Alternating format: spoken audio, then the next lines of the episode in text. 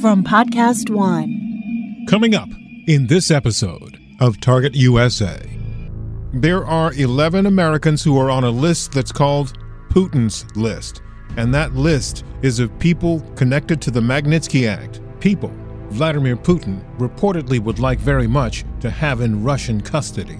And considering the suspicious deaths of enemies of Vladimir Putin, the people on this list, specifically Kyle Parker, are concerned. I am being targeted for my service to my country, not, not because of something I do in my spare time. Parker is the chief of staff of the Helsinki Commission, based in Washington. I expect my government at the highest level, I expect my president, I expect my State Department, my Justice Department to make it very clear to the Russian government that this is unacceptable. After the Trump Putin summit in Helsinki, the Russian Prosecutor General's office released the names of U.S. citizens it wants to question in connection with the Magnitsky Act. This sort of an escalation, this sort of going after, in my case, congressional staff. Um, many on those, most on that list are, are executive branch officials. But uh, you know, I expect that. I'm not, uh, I'm not scared. This mm-hmm. isn't going to cause us to deter our work. Still, the Magnitsky Act is the single biggest threat to Putin and his regime, and he and the regime are expected to deal with this threat as they have others. It's something that we do expect the U.S. to take seriously. The spellbinding story of Kyle Parker coming up on this edition of Target USA, the National Security Podcast. From WTOP in Washington, D.C., this is Target USA. Russia could render huge harm to this country. North Korea's secret missile capable of reaching the whole of the United States. Dangerous terrorist. DC is repeatedly mentioned as someplace they would like to seek an attack. Cyber criminals. Decryption successful. America has a target on its back. And on this program, we investigate the threats, the people behind them, the agencies fighting them, and the impact on you. This is Target USA, the National Security Podcast. I'm JJ Green. The Helsinki Commission is an independent agency of the federal government. Since 1975, its work has been designed to monitor compliance with the Helsinki Accords and advanced comprehensive security through promotion of human rights, democracy, economic, environmental, and military cooperation in the 57 nation region that it encompasses.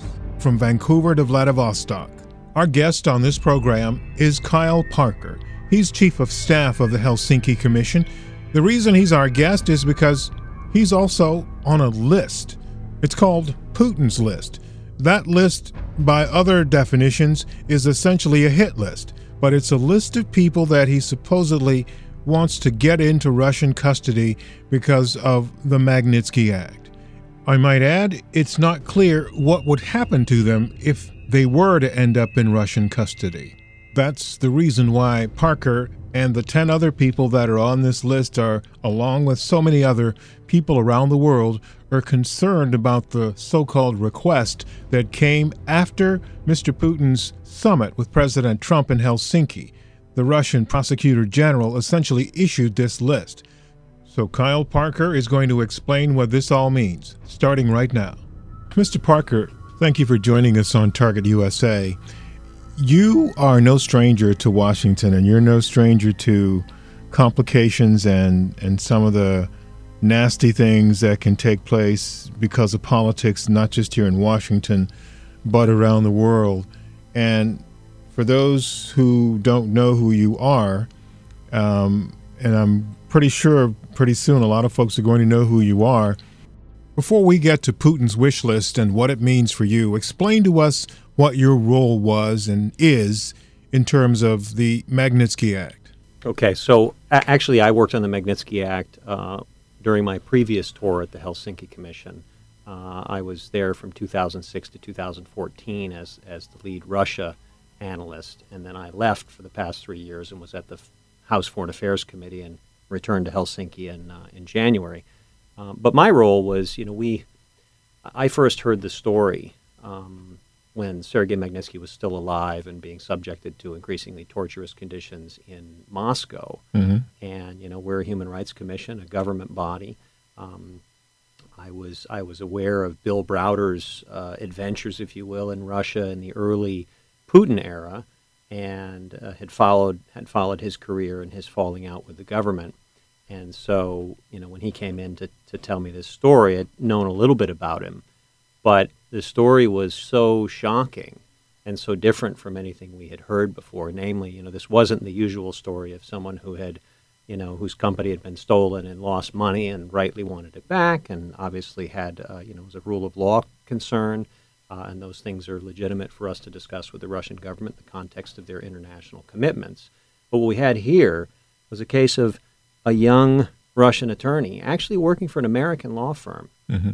Uh, and, and one of his clients uh, was was Bill Browder and the Hermitage Fund, and he had stumbled upon almost accidentally, in a sense, what was what we now know to have been a massive uh, fraud mechanism mm-hmm. that Russian government officials were using to steal from the Russian treasury mm-hmm. and launder it through international banks, including U.S. banks, and into into foreign property, including property in the United States. And this was all happening at a time when you know during during the uh, the reset, and we were our government was looking to move closer to Russia and you know develop economic relationships and things. And so we saw it as a, a very legitimate case, given the the purchase on American in- interest, an American law firm that was essentially run out of town. Um, a lawyer was thrown behind ja- thrown um, thrown in jail under the worst po- possible circumstances, and money coming through our system. Mm-hmm. Uh, so I, after hearing the story, went out and you know working on Russia for I've been I've been covering Russia in Washington for a little more than 20 years you get to be pretty skeptical of the things you hear. And mm-hmm. so I went out and spent a few months really asking as many people as I could find Russian journalists, people inside our government, people in, in the nonprofit community, trying to really you know fact check the story. And what I kept hearing was that it was significantly worse than Bill, Bill Browder was representing it. Mm. Um, so, what did you do next after you found out all of this information that uh, you went out looking for?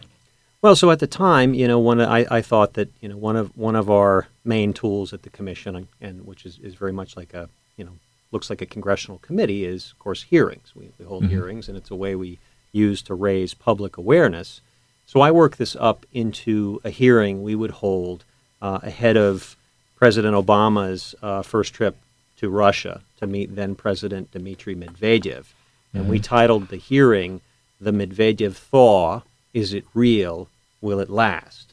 And we looked at a variety of cases, and one of the cases we looked at was the case of Sergei Magnitsky. Again, at this time, Sergei is alive, in jail.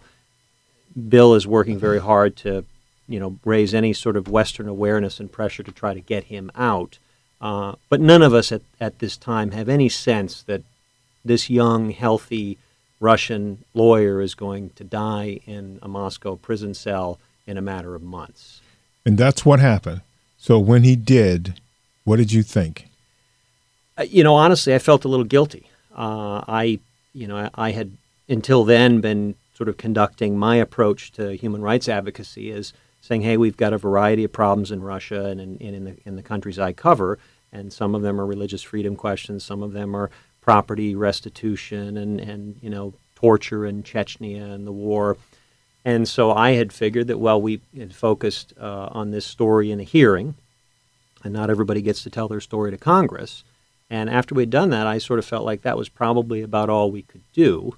Uh, and I moved on to other cases until I came into my office on a November morning. I believe it was November 17th of that year. And I was, you know, getting my coffee and turned my computer on. And our, our press uh, secretary at the time came over to me and said, Did you see this story? This is isn't this the isn't this the guy we had heard about? And I read this this this awful account of how this this young man with a, a, wife and two children, someone who at the time was pretty much my same age, had had died in in a Russian prison. So I'll spare you going through all of the the details, which I'm sure are still difficult for you to this day. You took action.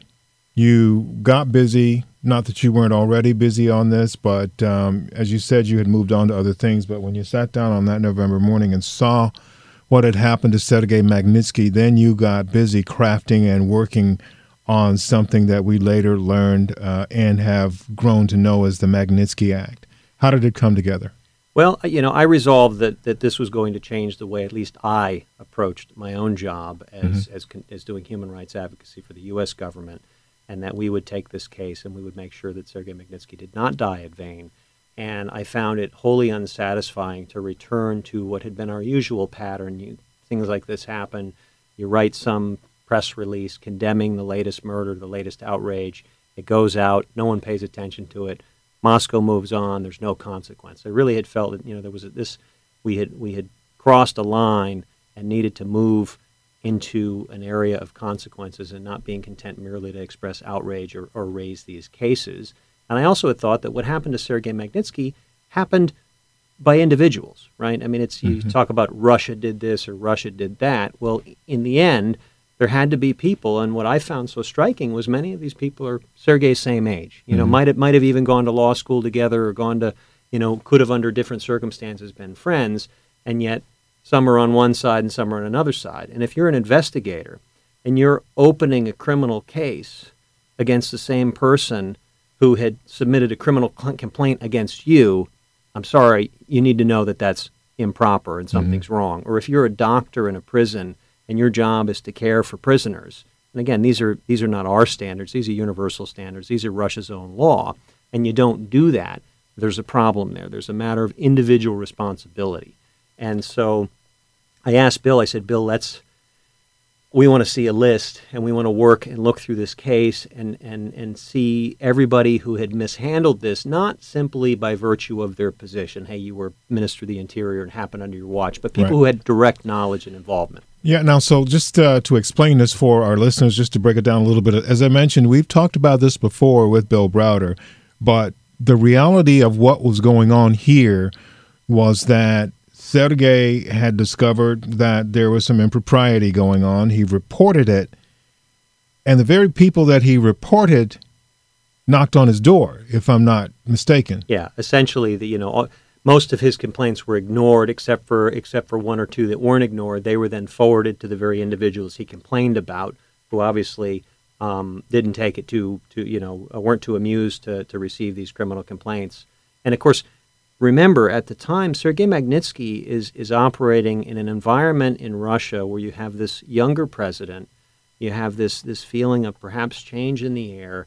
Dmitry Medvedev himself is talking about legal nihilism in Russia and the importance of combating that and modernization. That was his big his big buzzword was this you know sort of I look at it as a euphemism for democratization, but they called it the modern Dmitry Medvedev's modernization agenda. So in that sense, Magnitsky is, is acting as a patriotic Russian who, of course, would love to go home uh, and see his wife and children again, but in the end, you know, understands that some things are, are more important than comfort and, and ultimately life itself, and, and, and truth is one of those things. And so Sergei mm-hmm. Magnitsky, in, in that respect, uh, assumes almost literary importance in, in a modern Russia with, with very few heroes. Mm-hmm. So uh, Sergei, Sergei Magnitsky ended up dying. Tell us uh, what he died of and, and how. Well, when he had entered entered uh, entered jail, he was he was like I said a healthy, I believe, 36 year old. Um, given the increasingly torturous conditions they subjected him to, I mean, again, you've probably heard this from Bill, and it's well documented in, in, in human rights reports and in, and in other other cases. But essentially, all of the pressure that they could bring to bear on him cold cells with no with no window panes in the in, in the winter, uh, lights on all the time, things that we would we would look at as as essentially torturous, um, beatings from other in- inmates, other other things, and he his health begins to break down, and instead of being transferred to a, a prison where there would ha- you know be a proper medical facility, transferred to one that doesn't have one, and he's constantly told that he could he can get this medical care again as long as he signs these you know um, papers withdrawing his complaint or implementing himself implicating his, himself or his client. He resists and is increasingly you know again increasingly subject to, to even further pressure till in the very end on his last in his last few hours of life he's transferred to one of one of Moscow's very, I guess you could call it infamous prisons, Matrosskaya Tishina. Um, and he is instead of being treated uh, by the uh, by by the doctors, he is put in an isolation cell, alone, and I believe he's handcuffed to a bed. And we ultimately learn later is is beaten by riot guards for a period of time until he collapses uh, on the floor and is found in the cell dead in a pool of his own blood and urine. And I, I don't say that to, to, to, to be jarring or shocking, but just to really drive it home that when It's we reality. talk about human rights abuses, uh, it's an ugly it's an ugly r- reality. Um, Yeah. And we even understand later that the medical it was an ambulance that was refused to even come and see him, and that Moscow police would open a, a murder investigation, but it, but it would quietly be shelved and go nowhere. And this all led to the Magnitsky Act. So just tell us what the Magnitsky Act says and does. So we, we you know it didn't start with the Magnitsky Act, right? When you look at Congress, uh, legislation is is really the top of our escalatory ladder, right? We we first start with questions, letters, hearings, and really build up towards is there really a need for Congress to get involved here? So we look at this, and you know our leadership uh, at the time, Chairman Senate, uh, the chairman of the commission was Senator Ben Cardin, and we look at this and say that you know this is a pretty outrageous case, and there's a lot we probably can't do, and we can't force bring these people to justice in Russia, but we know that these individuals value the legitimizing um, privilege of traveling to our country, of hiding dirty money in our banks, and so we think, well, at, at the very least, we need to make a statement here, uh, particularly when we're at a time where we're coming closer with Russia. We're actually, on other fronts, we're pursuing greater engagement. So we say, okay, greater engagement is fine, but we need to have some powerful red lines where this comes in. And when you come into our system, and so Senator Cardin and I, we looked into existing statute and, and authority and found that the, uh, the executive branch had authority to essentially publicly name and shame these individuals and ban them from travel to our country. So we wrote a letter and worked up an exhaustive list of, at the time, 60 targets that we had, um, in our research, seen as implicated in the case, and sent that up to Secretary Clinton in April of 2010, requesting that she take a look at this and use existing authority to publicly ban these individuals from traveling to the United States. And so that's sort of where it starts in terms of an official U.S. policy action. We, of course, need to give the State Department some time to react. Um, and at that time, I introduce Bill to the Lantos Commi- Commission for Human Rights, which is an, another agency, uh, institution under the House Foreign Affairs Committee that you know holds hearings on human rights. And Jim McGovern, a Democrat from Massachusetts, says, you know, I'd like to do even more. I'd like to actually pursue legislation. We write laws around here. And he asked us, and, and we said, listen, we'd be happy to, to work with you, but let's, let's give the State Department time to react and see what they're going to come back and tell us. And in the end, they came back uh, a couple months later with, with a response that was, was not serious. We, found, we, we were even able to do forensics on the letter and found that it was you know, drafted by essentially a, a summer intern in their Congressional Affairs Department and signed Wow. by and and it, it it didn't address our concerns. It didn't take what was at that time months of serious research we had invested in, and it repeated back to us some of the same things we had heard from the Kremlin. Because at this point, you not you not only have the crime, but you have the cover up is already well advanced in Moscow. That's disappointing to hear, and I'm I'm certain this also um, energized your efforts to get something concrete done. So, what did you do, and how did you get from there to the act? So we said, you know, that was the summer of, I guess, 2010, and at that point, you know, Senator Cardin said he'd be happy to uh, to, to join efforts with uh, with Representative McGovern. And again, to be clear here, so that there's really no partisan misunderstanding, no executive branch comes easy to the notion of sanctions. And you know, it's it's it, you know, I look at state departments or foreign ministries the world over as status quo powers. If, if they're not doing it and they didn't think of it, they don't want to do it. Um, and there's a there's a natural tension between the executive branch and the legislative branch.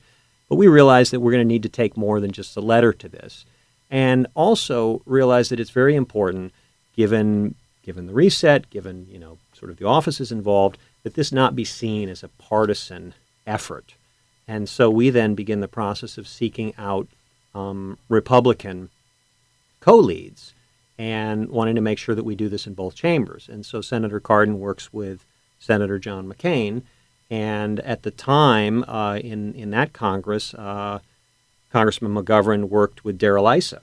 And we then introduced the bill, I think, in September of that year. Now, this is the end of a Congress. And anyone mm-hmm. who really knows how to watch Congress and predict chances of legislation understands that you drop a bill with a few months left of the session, the likelihood of it becoming law is pretty small. Mm-hmm. Um, nonetheless, we, we were serious and wanted to see where we could get it. And also, what was happening toward the end of that year was the ratification of the New START Treaty. Mm-hmm. And so there was real concern, I know, under, uh, I think at the time, Chairman John Kerry, his priority was ratifying the START treaty, and that was the administration's priority. So we weren't able to really make much progress other than dropping the law, sending the message we're serious about this. Um, we'll be back in the next Congress. Mm-hmm. All right. So let's move ahead to getting this done. And we've got some other things we want to talk to you before we run out of time with you today. Um, so tell us once you were in a position to get what it was that you wanted in this legislation. What did you end up with, and what does it do? Well, we we we ended up regrouping and and coming back in the next Congress. And at that point, and you know, it's a little too complicated to go into in the time we have, but what starts out as a letter requesting visa a visa ban, public visa ban, and then becomes legislation saying in this particular case we want a visa ban and an asset freeze. In the next Congress, is widened even further to say this is going to be a visa ban and asset freeze because we understand corruption and human rights abuses often often go hand in hand, and so there needs to be that financial component. Mm-hmm. Um, we also say, you know, there's a lot of other individuals whose whose stories are important, and we're hearing from people across Russia, hey, what about what about these other cases? And so the choice is made to expand this to cover not just Sergei Magnitsky's case, but all instances of serious human rights abuses. And indeed, we attempt at, at that time to make it global because we say, you know, hey, this is what we've discovered here is is co- a cost-effective way to say, hey, this is this doesn't cost any money for us. This is this is a way for us to say, you know what, we want to protect our own system. We mm-hmm. our, our, banks are not to be abused by by foreign uh, kleptocrats or, or human rights abusers. We don't want these people traveling to the United States. And by doing this, we also send a profound signal of solidarity to those who suffer abroad. And you know, a great policy at a time where we have shrinking foreign affairs budgets and foreign assistance is, is more controversial. And in a place like Russia, when you fund NGOs and whatever, they're very quickly labeled as traitors mm-hmm. uh, to the country. Mm-hmm. We're not quite able to get that, get that across the finish line, the global. It does end up being limited to just Russia. It has since been expanded and, and is a global. Um, it, it, you have both a Russia specific law and a global element. But what it does is it targets the individual bad actor, the murderers and torturers, the thieves and crooks who are harming and violating the rights of, of the Russian people.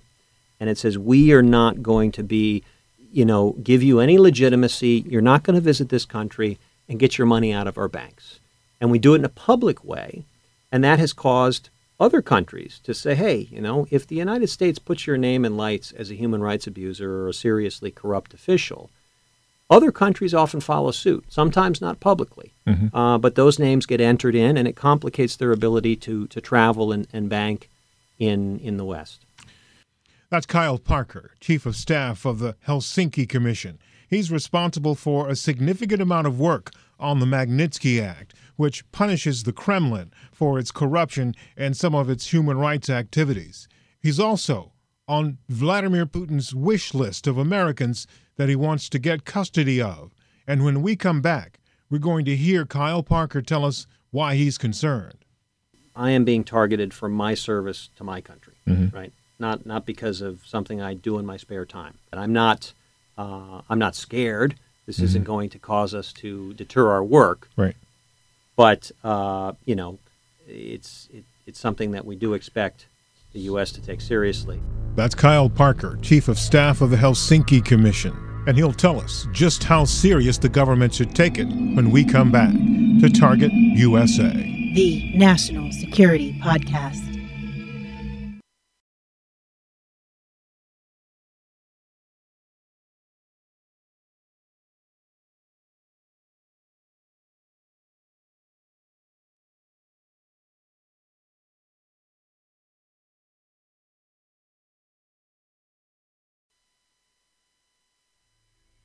I'm JJ Green, and this is Target USA, the National Security Podcast. Kyle Parker is Chief of Staff of the Helsinki Commission, and he's among 11 Americans on what's known as Putin's wish list, a list of people that Vladimir Putin would like the Kremlin to get control of to question them about crimes against the Kremlin. But there are many who believe what Putin really wants to do is to silence them. We continue our conversation now with Kyle Parker about the situation. So, um, we've talked pretty significantly today about the Magnitsky Act, where it came from, what was the the genesis of it, and where it is now.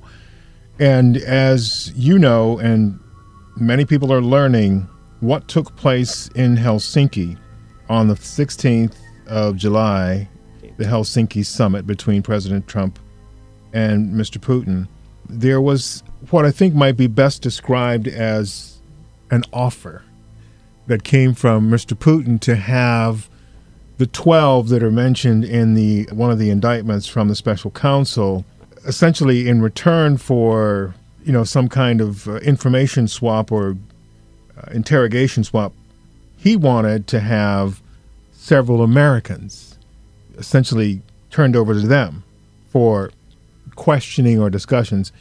Bill Browder's on that list. You are on that list, and it's become known since then as the Putin list. And uh, I wonder if you will will explain for our audience what exactly you believe that Putin list is all about, and what your understanding of what it is. Well, I think you're right in connecting it with the uh, the recent uh, Mueller indictment of the 12 Russian spies. You know, the Kremlin has a long history of responding in a tit for tat manner, and and we're now pawns in this in this greater struggle. Um, you know, I've been watching Moscow and how it how it how it sort of pursues these sorts of cases for over 20 years. Make no mistake, they're coming after us for our service to the U.S. government.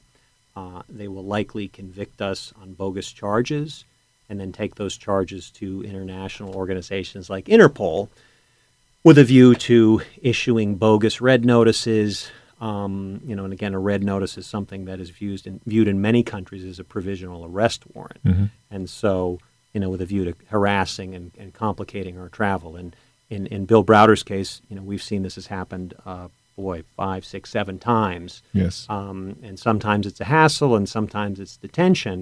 Of course, in the worst possible case, it could mean extradition to Russia if you ended up in a country that has an agreement or friendly relations with Moscow.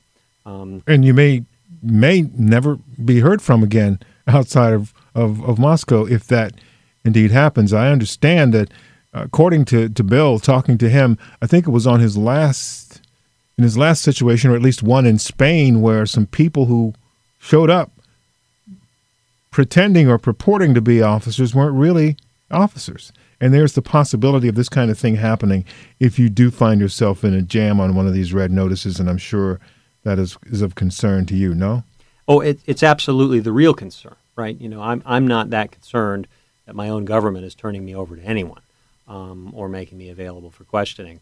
Um, that said, it is a concern, mm-hmm. and, it's, and it's something you have to take seriously. Uh, again, w- we know that the Kremlin means business. Uh, they're angry about this. They're tenacious. They have long memories, uh, and you know I've watched this over a period of years develop against other cases, and I have worked very hard in sort of trying to, to add the U.S. voice to, to help advocate for these individuals. So for me now, it's, be, it's moved beyond theoretical. yeah. So and, and and so what I've been hearing is that, and this is a quote that you are deep under Putin's skin, and that from Browder and other people suggest that this has seriously gotten his attention, and we know what happens typically when things rise to his level. Uh, so, um, what's your? Why do you think it is that you particularly are under his skin? Well, you know, I don't know if I'm particularly or if, if, if just my close association with with the Magnitsky. But your name's on the list. It's My not your on the list. association Yeah, that's it- on the right, list. It's it your is. name. It is, and and I think it's you know ultimately it's for my work for, for, for the U.S. government. It's for it's for my service, my official duties for, for members of Congress. You know, I I, I, don't draft laws in, in my spare time. I do it for a Yeah, living. but a lot of people have done things in the Congress that's not popular Right. with with with Putin and with the, the the Kremlin, but they don't get put on what's effectively been called a hit list. Right, right. Well, I, th- I think a lot of things have been done in the Congress that are not popular with the Kremlin, but there are a few things that have gotten under the Kremlin's skin as much as the Magnitsky Act.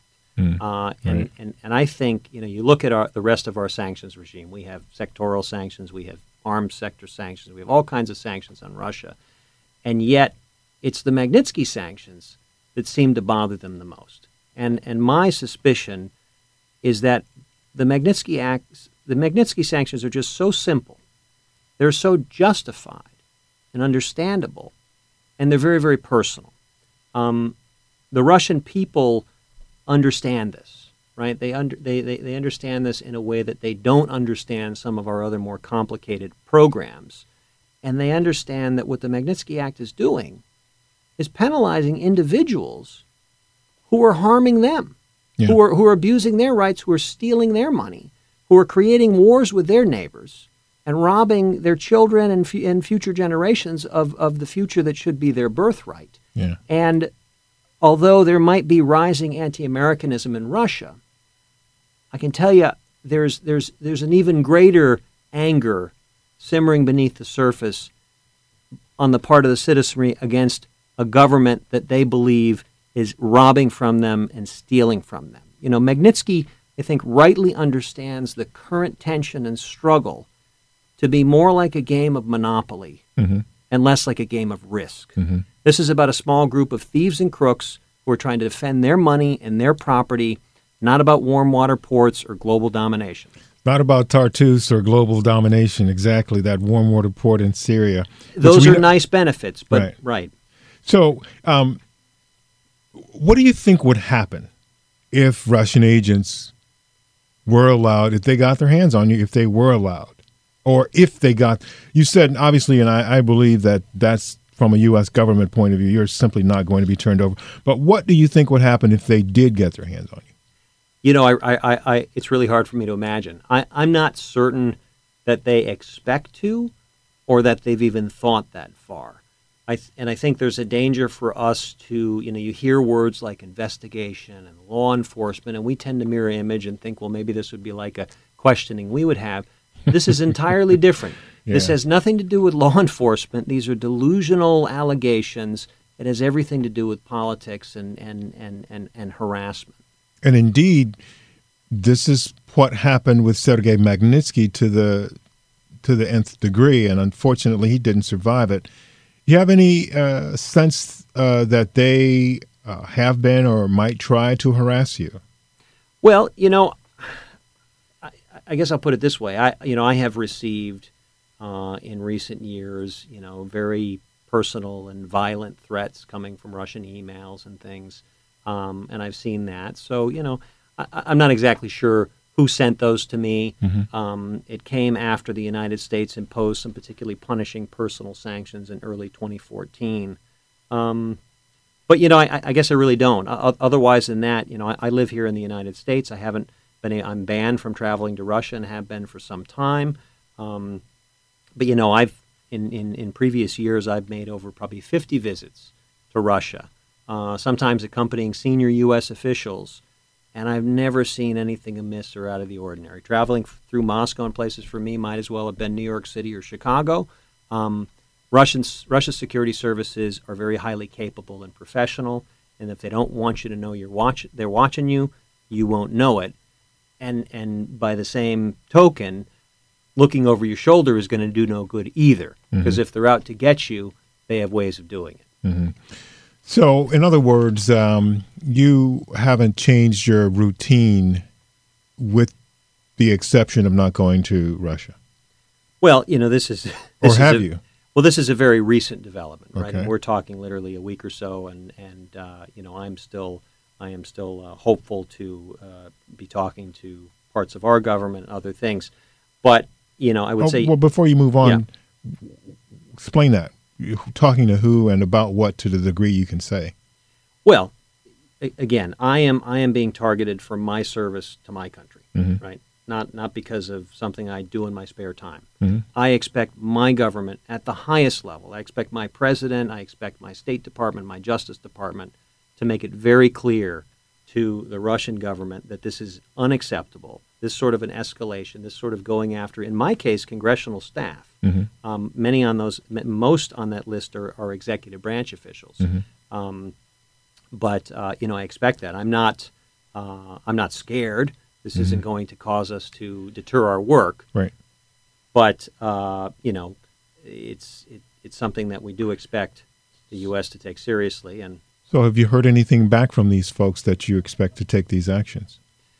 well, at the moment, um, I understand, as you say, it's a fairly fairly new thing here. It is fairly new, and and I, I will also say that it, it's it's it's a difficult problem, and you know we've seen this in the case, particularly with an, an organization like Interpol, which you know, despite what you may have seen in the movies, is essentially a database, right? It's a messaging network, and the Russians, like many of the what hundred, um, um, nearly two hundred members of Interpol, it's almost the entire world that's that's that's part of this, much like the UN, have the ability to literally sit down at a computer terminal and enter your information in and, and, and, and push enter, and it instantaneously notifies essentially the entire world, and you could be picked up wherever you're traveling to. So even if the United States says, we won't acknowledge these notices, we won't turn you over, it's very hard for us to stop Russia from doing that. Uh, and it's even it's even a challenge for the Interpol headquarters in France because of the rules and the charters. But it's an abuse, and and you know as we see more cases, uh, you know this this is a challenge for the people who run Interpol. It's a challenge for our government, the Department of Justice, to say, hey, you know, in this case, this is a total abuse. This has nothing to do with law enforcement. And, you know, this this is something where, you know, when our government gets an Interpol red notice, it's considered law enforcement sensitive. So I found as a, in Congress, even with clearances and things, overseeing this is very difficult because when something's marked LES or law enforcement sensitive, you often can't find out about it even if you have a clearance unless you're an investigative agency.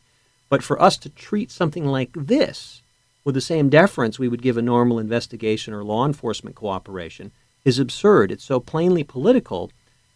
I want my government, if it has a sense that I've been entered into a system, I expect a warning. And, and, and, and, and I think the other people on that list expect and deserve as much too. Just briefly, what do you know about the others on the list? Uh, some of them are good friends. Uh, on you know the list um, seems to be broken up uh, in two major categories. One are those you know leading individuals who were most involved in the in the um, the the enactment and the implementation of the Magnitsky Act. That would be the group I'm in, and the second group involves um, the Prevezon case, which uh, was a civil forf- asset forfeiture case up in the Southern District of New York. This is where we've heard so much about this famous Russian lawyer, Natalia Veselnitskaya, uh, even in the news uh, today. Um, Today being July 27th. Yes. So I would, um, uh, you know, a couple things. So who, you know, you have Mike McFaul. Everybody knows, our, our you know, and, and not only was he our former ambassador, he was, of course, President Obama's senior director for Russia at the National Security Council, which was where I worked most directly with him during those days as we were in conversations with our executive branch over the proposal that would become the Magnitsky Act. Um, David Kramer, former Assistant Secretary of State for Democracy, Human Rights, and Labor, and incidentally, a member of the Helsinki Commission, which you know uh, uh, where, where I where I work at the moment. Um, David, uh, as a commissioner, and then later when he was running Freedom House, was perhaps one of the most effective uh, outside of government advocates for this approach. Uh, Jonathan Winer, uh, a lawyer who had worked uh, in, in, in the State Department previously and actually was an old lawyer for, uh, for Senator John Kerry back in the day, um, had been involved directly and, and has done some legal work for Bill Browder. Uh, Robert Otto, uh, Robert Otto, who is, is uh, one of the experts in our, I mean, truly a national treasure in terms of what he knows about Russia and Russia's internal politics. He works for the State Department's Intelligence Bureau um, and was able to add significant detail to what we already knew about this case from the public record. Mm-hmm. We're just about out of time, and I want to hear from you before we go. Um, how would you characterize, and as we're talking about the the lengths to which Russia's, well, this this network of, of bad actors will go to get what they want to do what they want to do. How would you characterize Russia's activities, this group's activities in the U.S., their abilities in the U.S.? Well, uh, you know, I think you could easily break that down into a variety of categories. Uh, one would be their technical abilities, their electronic abilities, and you know, it's it's really hard to add to so much of the good, even public product that we've seen from our own intelligence community over the past year or so. Um, you know, talking to, I think it was uh, ODNI Dan Coats talking about you know the system blinking red. Um, this is a very capable intelligence service. Um, you mm. know, in, in, terms of their physical presence uh, here in the United States, of course, we had this recent round of expulsions. Mm-hmm. Uh, and also some closures of Russian consulates, and, and of course the residents out on the Eastern Shore and up on Long Island. So and, and San, Francisco, San Francisco? Seattle. Um, yeah. Seattle, I'm sorry. Both? Well, San Francisco yeah, first, San then Seattle. exactly. I mean, it's been so many. There's been so many. It's, it's yeah, it's, it's been hard to keep up with. So, so that certainly has limited their ability some. Um, but at the same time, it also complicates it because if you if you expel the people that you know you, you, you know are up to no good, you now suspect that they're probably new people, and do you know who they are yet?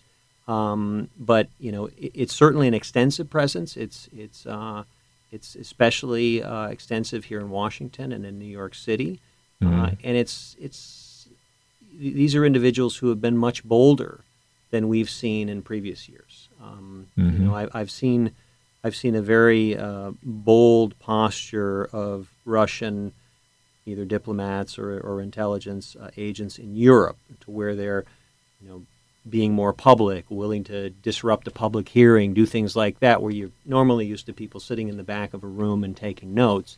And we're starting to see that here in the United States. I think you look at the uh, the recent case we have in the news with this uh, Maria Butina, and and a very aggressive. Um, yeah. Yeah. Yeah. That, so so you you, I mean, what what I've been hearing uh, lately is that there are those that think you know, she wasn't necessarily an uh, an agent, and, and, she wasn't connected to the government or the Kremlin in any way. She was just uh, a Russian acting on her own. But there are others who say, look, there are some very clear signs, and I think this is why the, the FBI and the government took the action that they took that suggests that that's not the case. That suggests that there is some very significant concern there. And I hear what you're saying about that. And uh, it's really interesting to see right now your the look on your face as you explain this, knowing what it is that has taken place since you started the Magnitsky Act, and you've achieved quite a quite a great amount of success. But recognizing what's at stake now with the attitude and the, the posture between the U.S. and Russia with the Mueller investigation and the you mentioned the Butina investigation and others that may come where we go from here. So, where do you go from here? Well, you know, I, I, I carry on. Um, you know, we're we're in, in our little corner of the U.S. government. We're not backing down. We're doubling down. Mm-hmm. In fact, you know, some of the work even even this week for me has been to uh, attempt to ensure that the upcoming Magnitsky designations that we expect, we've come to expect now towards the end of the year. This is the Russia-specific Magnitsky Act. Uh, are as, as extensive uh, and robust as possible, particularly in light of recent uh, Treasury Department regulations that have expanded the scope some. So we're going back and we're looking at earlier targeting sets and making sure that those who belong on the list are, are indeed on the list. And of course, for for uh, OFAC and Treasury, um, you know, this is if, if, if there was a part of the government that's overworked and underpaid, I would say it's our OFAC sanctions line because We are increasingly turning to them on a number of fronts, whether it's Iran or North Korea or whatever. Um, and so, and you know, Russia programs. So it's often not a challenge of political will, but simply uh, manpower, if you will. Mm-hmm. Well, Kyle Parker, I, can't tell you how appreciative uh, I am that you didn't think it was robbery to come by and spend a, a little while with us to explain this situation because our audience is deserving of it. They're interested in it, they're all over it. And just looking at what seems to be on the horizon right now with the investigation, the Mueller investigation, certainly looking back at what took place in Helsinki on the 16th of July and all of the latest developments that seem to happen day by day with reference to Russia U.S. activities, it's almost a, a, a, given to me that we'll be talking to you again, specifically as it, as it relates to the Magnitsky Act, uh, assuming you're willing, uh, about some new, ridiculously uh, unbelievable developments that have taken place, but uh, that are important and are being handled uh, at your level. And we, we, we really appreciate you coming by. Well, thank you, JJ a, it's a pleasure to be able to tell a little bit of my story. I'm a big fan of your show. That's Kyle Parker, Chief of Staff at the Helsinki Commission. We will continue our coverage of Putin's wish list. In fact, coming up on our next edition. And at, at about 9:40 in the morning, there's a knock on my door. I open the door, and the general manager of the hotel is standing there with two uniformed police officers. And I, uh, they ask me for my identification. I show them my ID. They compare it with a piece of paper they have, and then they say, "Mr. Browder, you're under arrest." And I said, "What for?" And they said, "Interpol Russia." That was Bill Browder, one of the 11 people on that same wish list as Kyle Parker. He was in Madrid at the time. This was the sixth time that Russia's tried to use Interpol to get a hold of him. And wait till you hear about the fake policemen that were a part of this episode. And so my heart was beating hard, and we were driving through the streets of Old Madrid in what uh, looked like a police car, and they had, they had the sirens on. And then we strangely um, came to a, a, a, square, and they stopped, and, and it wasn't in front of a police station.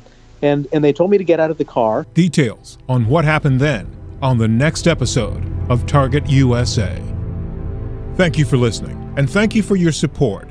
Please subscribe to our podcast and also let me know what you think. Send me an email at jgreen at WTOP.com.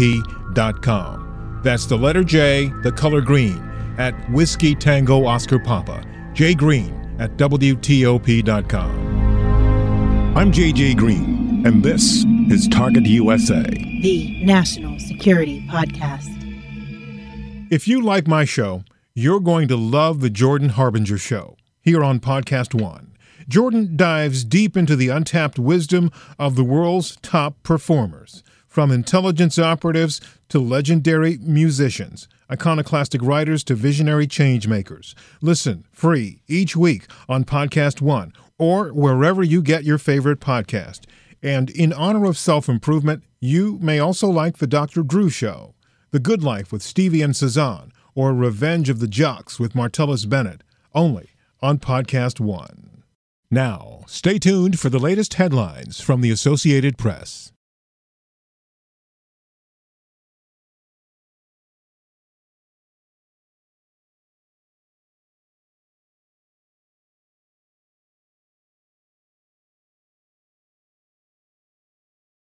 To be your best every day, you need proven quality sleep every night.